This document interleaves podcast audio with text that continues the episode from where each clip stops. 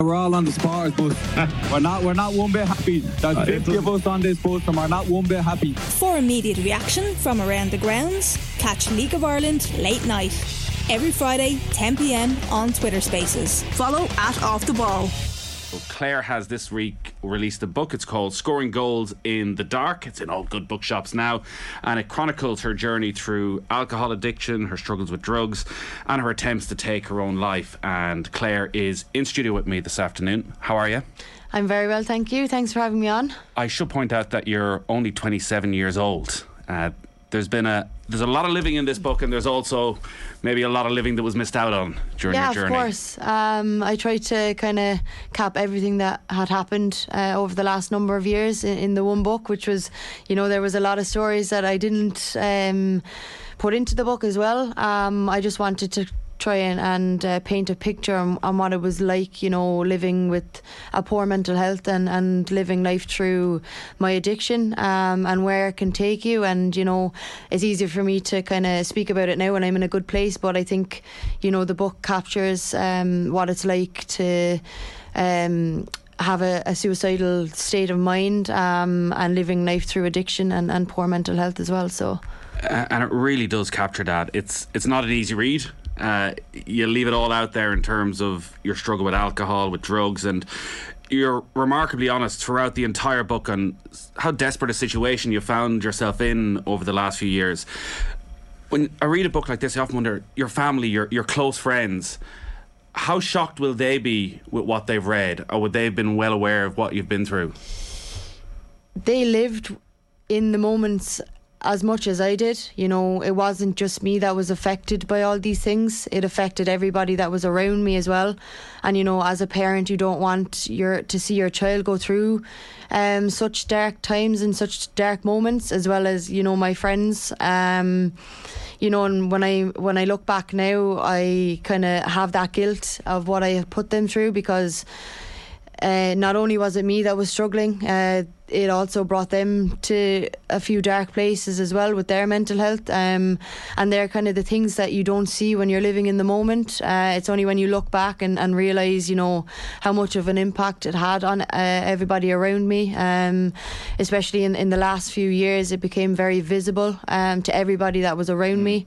Not even the people closest to me, but, you know, parents of other players that were on the teams that I was involved in um, and fans and supporters, you know um, it had an impact on a lot of people. And you know, I actually bumped into someone from the FAI yesterday. I was at the Aviva Stadium uh, for the Ukraine game, and you know, they had mentioned it to me, and and.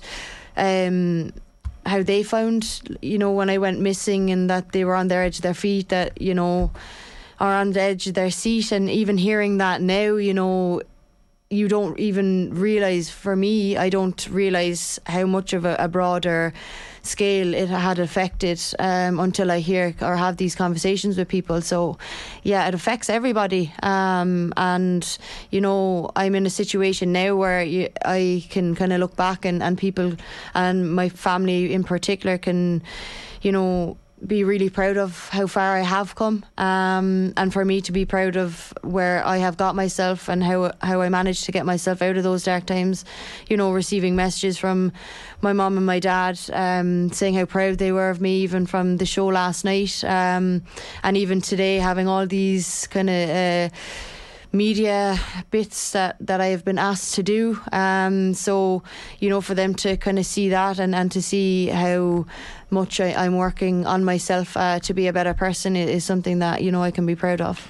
Did you sit down with your mum and dad before you started writing the book with Gareth Maher and say, I'm going to do this and I'm going to be honest, I'm going to pre- pretty much put it all out there, warts and all? And, and how were they with that? Um, you know, they were quite um, scared. Wouldn't be the word. Um, they obviously know that my experiences and my story could help a lot of people and I think that's just the view that we've all had on it um, I think you know my experiences um, a lot of people could relate to them as not just in the footballing world but in life in general I think um, for them to to be able to view it like that Mm. um, is really important, and I think you know um, they've taken it really well. Um, and Their first concern, I'm sure, is to protect you, whereas you're looking at this as a as a way of really helping other people and to be the inspiration and people who are struggling with mental health to see that there is a way through this but they're looking at their daughter and I guess they're very worried about you talking about this and having to come on shows like this and be very public with the problems you've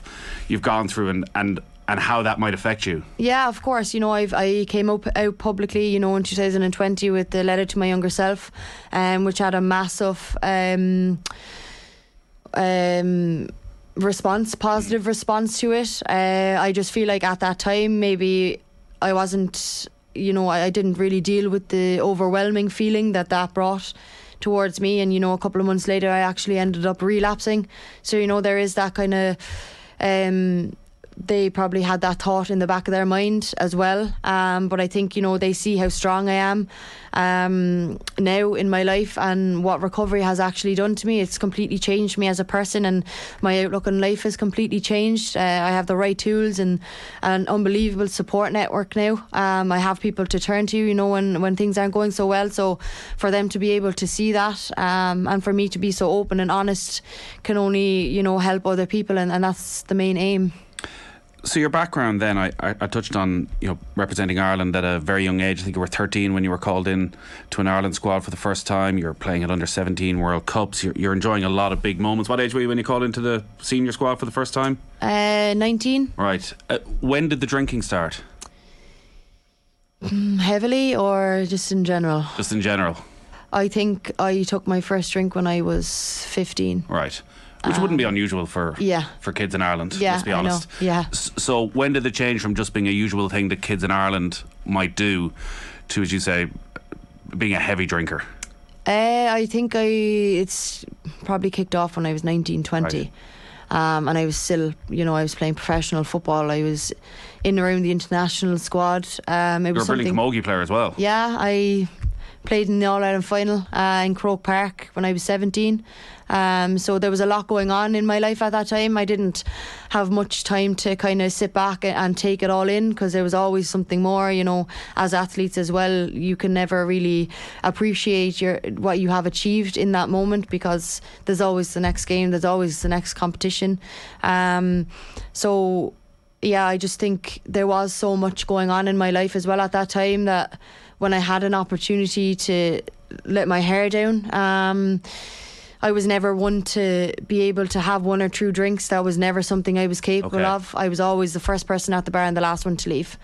No matter if the bar was closed or not, I would find, you know, a party to go to. Um, and there was a number of nights, you know, that I I didn't come home, um, and I was kind of out for a number of days. Um, and you know, I think when I moved to Glasgow the first time, it gave me that freedom. You know, I was in a flat. You know, What age were you? 19. Right. So that was when it really kicked off. Yeah, so I was in a flat. You know, it was the first time I had lived out of home. Um, I had too much freedom. I think I, I wasn't mature enough to look after myself. I just took full advantage over the fact that my parents weren't around, uh, even though I was playing professional football. Um, it didn't. That didn't really trigger anything. Um, you know, all I wanted to do was go out and meet new people, um, and it just kind of overpowered and, and took f- and took over my life really. At, at so when you've been reflecting, there was there was no one moment that suddenly sparked a change in your personality. It just sort of grew and grew, and you're quite clear early on in the book that like there was a lot of stress around being a, a dual star. Like you were you excelled at many sports and trying to balance the camogie and the football. You were being pulled and dragged in a lot of places. That seemed to be at that young age a, a big strain on you. Yeah, no, it was. Um, you know, all I wanted to do was play. I think it got to a certain stage where I was playing at the highest level uh, in three different sports, and you know, I was being pulled and dragged left, right, and centre. Um, because I didn't have the. Uh, the capability of saying no, I didn't want to miss out on on anything. I wanted to play as much as I could. Um, You're that good. There's Yeah, it probably a is. sense that you're you're Yeah. letting people down if you don't turn up for the big days. Yeah, exactly. And I think, you know, it started to overlap each other and I had big decisions to make. But, you know, I was still young. I was still under. I wasn't, I hadn't even turned 18 yet. So it was my mom that had to kind of deal with what game I was playing, where I was going, what I was doing, and you know that was a lot of pressure on her as well, and a lot of stress on her to try and make those decisions because all she wanted was the best for me. Um, and yeah, just you know, I, I, speak about it in the book about that weekend where I had the All Ireland final and I had an under nineteen uh, international camp on the same weekend. So I think you know after that I had to kind of make my decision to to stick with one sport. I wasn't uh, I wasn't capable of of continuing the both. Yeah, we we hear about these scenarios every year, particularly with women's sport, where there seems to be far more dual players, the the pressure that's put on. But you're playing in an All Ireland final, and and it's a struggle to get released from a training camp. I know it's absolutely wild. When I look back at it now, you know, it's crazy because when I was younger, all I dreamed about was playing for Cork Camogie in an All Ireland final, and then all I dreamed about was representing my country, um, and, and in all these European competitions. And then when they both fall on the same weekend, you know, I, I probably, you know, I had an idea in my head that football was going to be something that I wanted to pursue. You know, there's, I feel like there's a lot more opportunity in football, but at the same time, I grew up in a, a massive sporting community, um, which was mainly GAA. Um, you know, my neighbours, we were all involved in, in the same club, and and you know, putting on the, the red jersey and, and representing my country. Uh, it was such a small but powerful community, um, and I, it was something that I wanted to achieve. I know obviously we came up short in, in that All Ireland final, but it was still an unbelievable experience to run out onto Croke Park and, and to hear the fans, and it was it was an incredible moment. Um, and you know having to say goodbye to to that sport uh, after that game. Um, you know, it was difficult, of course. Um, you know, I love hurling. I love camogie. I love the sport. I think it's the most skillful sport that, that is out there. Um, and I was pretty good at that as well. So was the loss of that safety net and moving to the more professional environment in Glasgow, where you're obviously still there, but in football you are seen as a bit more of a commodity. Whereas, as you said, there's the community aspect of being in Cork, around family, around friends, where maybe they're just keeping a bit more of an eye on you. Mm-hmm. Whereas you say you go to Glasgow and you're sort of left to your own devices at 19, 20. Uh, you know, it probably got to the extreme levels. It's got to be said, but yeah. you know, most people are going to. And we've seen it countless times where people struggle in that scenario. Mm-hmm. Yeah, no, when you put it like that, you know. Um, and when I look back on it, there are different. There are definitely things that I could have done better. Mm. Um, decision making. Uh, you know, I feel like when I was back there. I, wasn't mature enough to make the right decisions, um, and my behaviours were just non acceptable for a professional athlete, even for you know even the culture that's around, you know, GA, I feel like there's a lot of uh, drinking culture. Well, there was mm. back then. Um, uh, I, I know it's kind of different now, and, and there is a there was a, a, culture of drinking around, you know, all sports. I feel, um, and you know, because I was I was doing so well on the pitch. I was getting away with everything that I was doing off the pitch at the same time, and it just came to a head. And you know, I was on my own over in Glasgow as well, and, and nobody over there really knew how how bad things were actually getting for me. You were at one stage you were living with Denise O'Sullivan. Yes, who, I was. Uh, I think at that stage maybe there was a bit of looking after going on that yeah. sort of Denise took you under a wing, but once Denise left, there was a sort of gaping hole in your life. Yeah, no, there was. Denise was unbelievable, you know, um, and you know her motivation um, and her work rate and everything that she has achieved up to this point has is unbelievable. And it just shows where football when you work hard at something that's exactly where it can take you. Mm. um, and you know um, I went the complete opposite way. Um, and I don't really know why or how that that actually came about. You know um, I I went down the wrong route. I suppose I was struggling with my mental health and I always have struggled with my mental health. Uh, it was something that I always wanted to hide, and I feel like I got that comfort from from drinking, um, from the social aspect of things. Um, and I, I never really looked after myself, and it you know it took me down a very dark path. Um, and when I came back, then after my first spell at Glasgow City, it just uh, erupted, I suppose you weren't hiding away at home every day drinking either. Your your drinking was a, a very public thing. You yeah. were out and about in Cork, you're out and about in Glasgow. You were, from reading the book, a, a bit of a messy drunk. Mm-hmm. That when you were out, everybody knew you were out. A lot of people must have been aware that your drinking wasn't like a normal 20 year old's drinking it was it was way beyond that or were you in some way managing to hide the true extent of it from people I think I did manage to hide a lot of it. Um, you know, it gets to about 12 o'clock and I would find a party somewhere else. I would kind of take myself out of the pub aspect of things. Um, and I think that's how, you know, I kind of got away with it.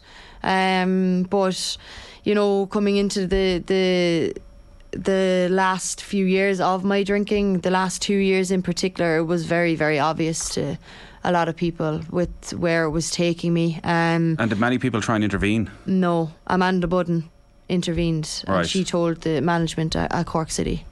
Um, I turned up to a game from the night before, and you know, um, and and why do you think more people didn't intervene if so many people had an idea that there was there was more going on than just having a few drinks I don't know.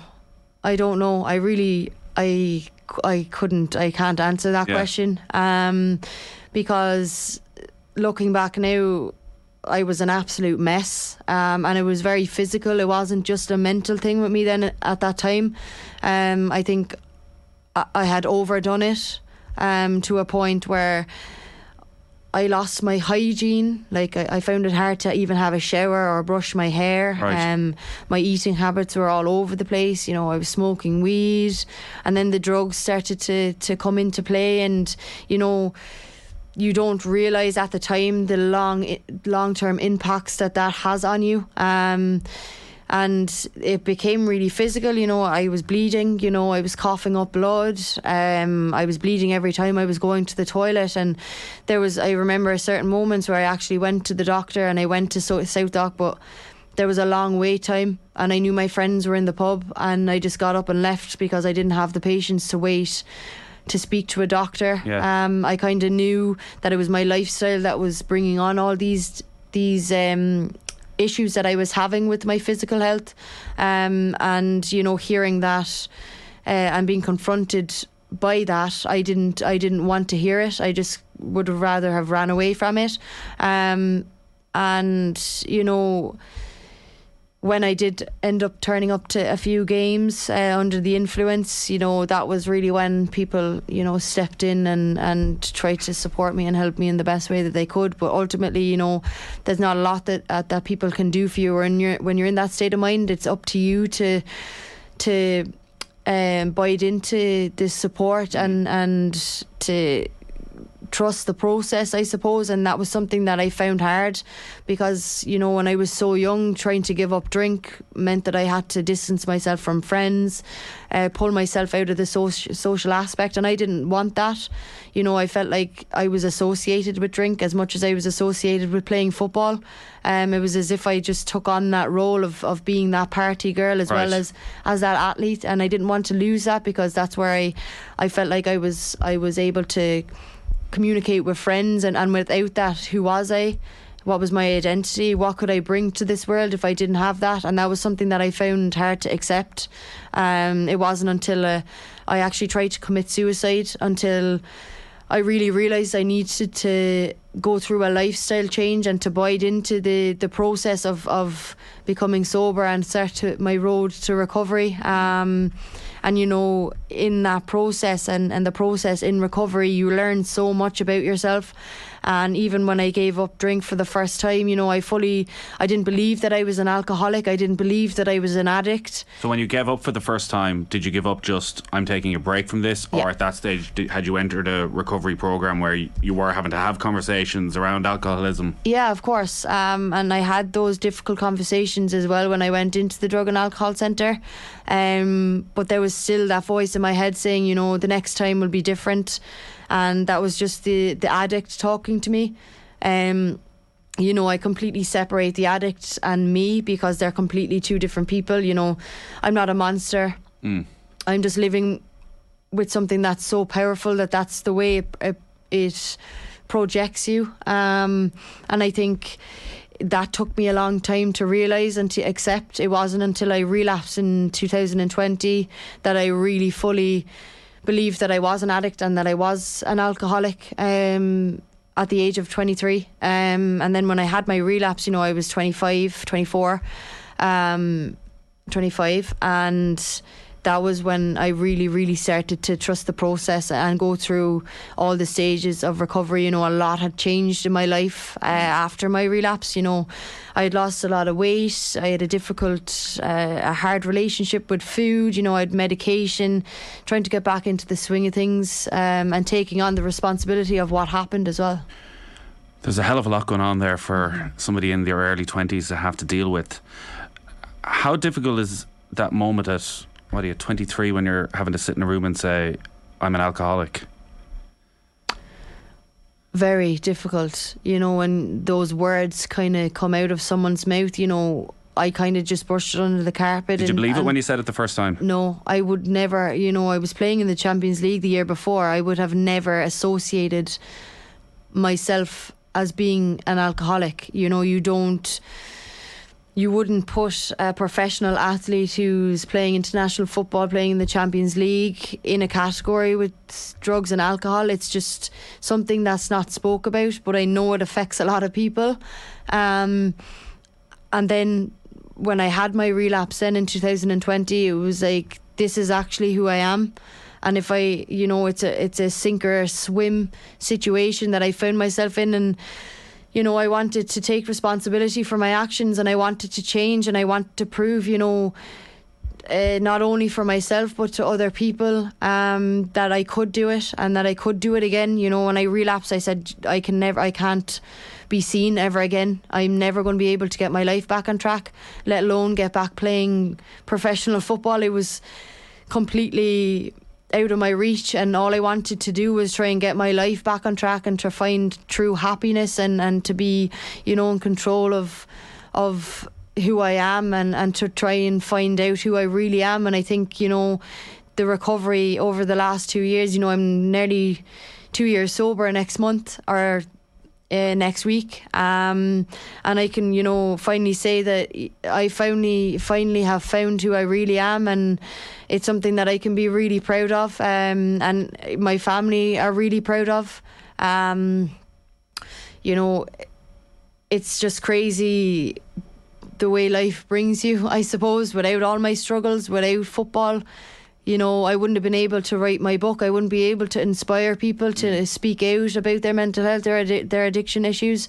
You know, football has given me some unbelievable memories. It's given me cup finals, league titles. It's I've travelled the world. I've met some unbelievable people, but it's also given me my life back, and I'm forever grateful to still be in this position. Um, and I think, you know, I still have a lot to give of football and, you know, I have a lot to look forward to over the next number of years.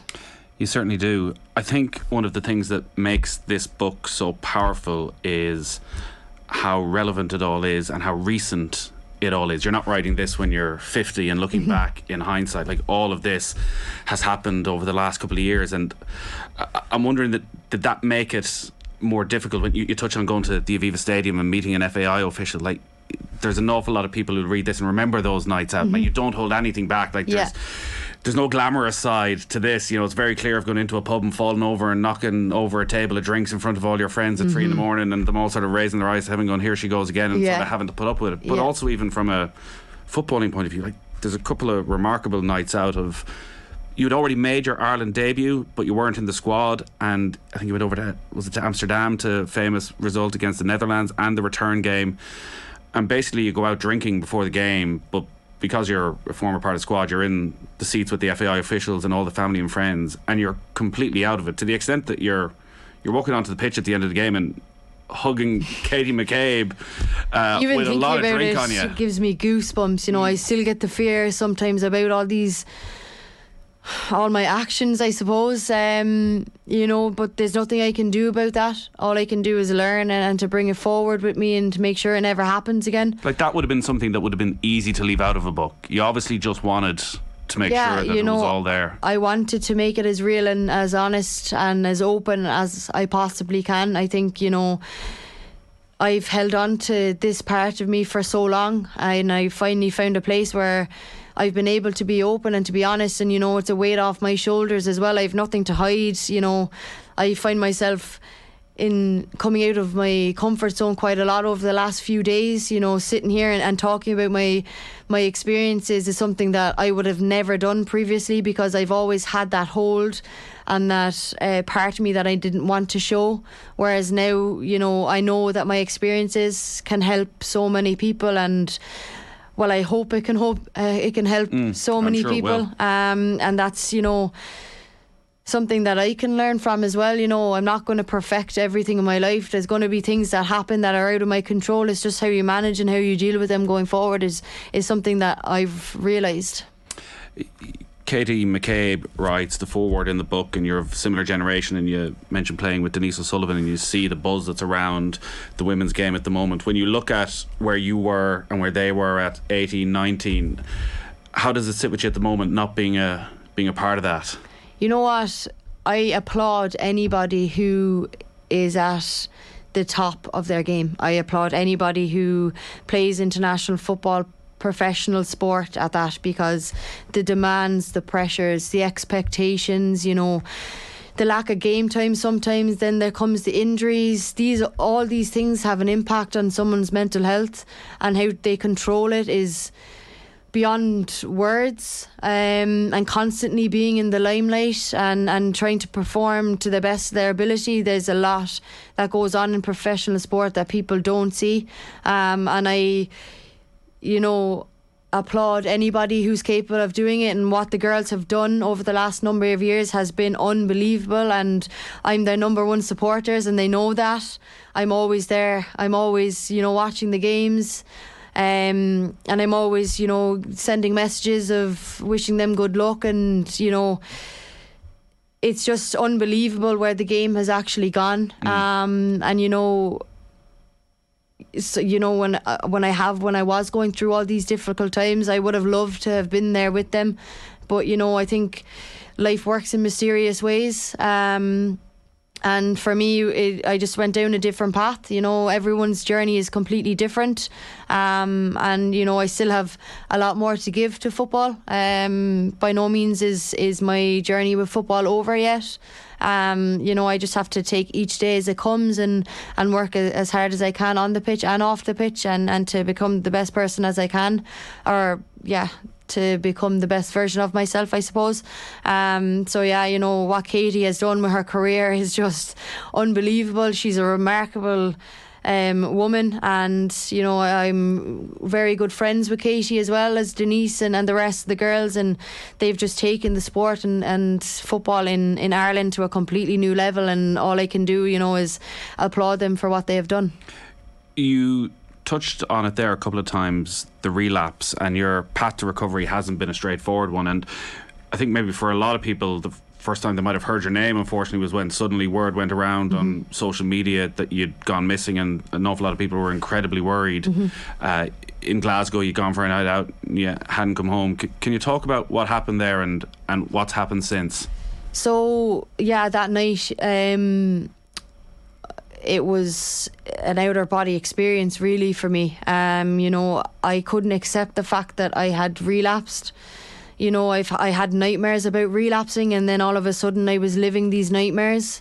I couldn't accept that it had brought me so low again. I couldn't accept the fact that I had gone through a year and a half of working so hard on myself, getting myself back into the international setup, getting my first start, and three weeks later, I, I was back drinking again, and you know, a couple of weeks after that, I was back taking drugs. And what sparked it? Lockdown. Right. I lost my identity uh, again. I think um, routine and the out of routine, training. out of the structure. You know, I was sleeping all day, up all night. You know, I think it hit a lot of people really, really hard. And I think the drinking culture actually was massive during lockdown. You know, you had these um, Zoom quizzes, you were onto all your friends on uh, Zoom calls, etc. And, you know, um, I just found myself in a downward spiral again and I couldn't accept the fact that it was happening. I completely forgot about all the hard work I'd put into myself and getting sober and you know, I found myself extremely suicidal, and when you're in that mindset, you know, it's very hard to come out of. Um, You're probably, uh, I presume, pretty much isolated as well at that completely stage. isolated. Yeah, you know, I did actually come home for a number of weeks for my birthday uh, in 2020 in May 2020, um, and it just spiraled completely out of control and went back to Glasgow to try and get myself back on track and you know it was a little too late. I think my thoughts were just too overpowering and i found myself back in hospital and back in a psychiatric ward for 30 days. And it was you know it was the best thing that ever happened to me to be honest. Um, i met some incredible people in hospital who gave me advice that you know live for me live with me forever. They were a lot older than me and they were able to tell me you know that I still have my whole life ahead of me, that I'm young. You know, some of them were 40 and 50 and they had lost their kids, lost their house, lost their job through addiction, through their mental health. And it was something that has stuck with me until this day. Um, that I still have my whole life ahead of me. I still have time to put it right, to build relationships again. You know, it's not an easy process, um, but it's something that I do work on like all the time. Um, and yeah, you know, going through and, and being in recovery, it breaks you down into a million pieces to put you back together a completely different way. And that's certainly what it has done for me. You know, I'm a completely different person. I have a a different uh, outlook on life, and you know, it's a more positive um, way of living. Um, and I'm really enjoying myself at the moment. You know, I know football hasn't gone the way I would have liked, um, but in terms of general life, I'm the happiest I've ever been, Right. and I can be honest and open with how I'm feeling at the moment. And I think that's a comfort in itself to be able to be in that position to do that because I know a lot of people find it very hard to open up and to be honest. And you know, I just want to be that role model for people who are struggling to be able to have that voice.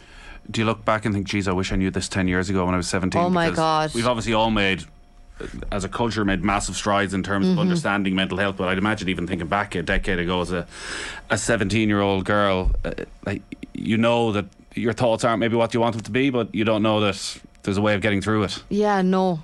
If I knew then what I know now, things would have been completely different for me. But you know, as I said, things happen for a reason, and I, I wouldn't be sitting here if I haven't hadn't gone through all my struggles. Um, and I think it's shaped me into be the person that I am today. And you know, I can look back and be proud of how far I've come. Absolutely. Uh, and it's not the end of the journey. Uh, No. I mentioned uh, you've been cap- capped under three different managers. Mm-hmm. So uh, everybody who's seen you play has obviously been impressed. And you've been capped under Vera Pauw. You're still playing your football over in Glasgow. Is it? Do you allow yourself set yourself goals of I want to get back in that Ireland squad? I'm you know willing to put it all out there and tell everyone I want to be in there, or do you just sort of keep things more internal? I I take things day by day. You know, I don't look too far into the future. Um, and I just take things as they come and just, you know, take the right steps going forward. And, you know, you never know what can happen then. Um, if I apply myself properly and work hard and put my head down, you know, anything can happen. So, yeah, I'm looking Here's forward to, to what's to come. I'd imagine your uh, your parents are incredibly proud. of yeah, they are, you know. They've Uh, your brother as well. I think it was a huge support. Yeah, he was. My whole family have been uh, a massive support throughout this whole process. You know, it's not easy seeing your sister, your brother, or your your daughter uh, go through these situations, but you know. It, it is who I, I am, who I am, and you know I can't change that. Um, and they see the work that I put into into myself, and they see how much time um, and how much how much time I put into my recovery. Um, you know, and they see me back playing, they see me happy, and I think they see the smile back on my face, and that's the most important thing. Yeah. Uh, well, listen, I think it's uh, a powerful book, uh, Scoring Goals in the Dark. Uh, Claire Shine with Gareth Maher out now in all bookshops. Uh, very best of luck with your continued recovery and hopefully see you back in that green jersey sometime soon. Thanks for coming to the studio, Claire. Thank you very much. It's a pleasure. Thank you.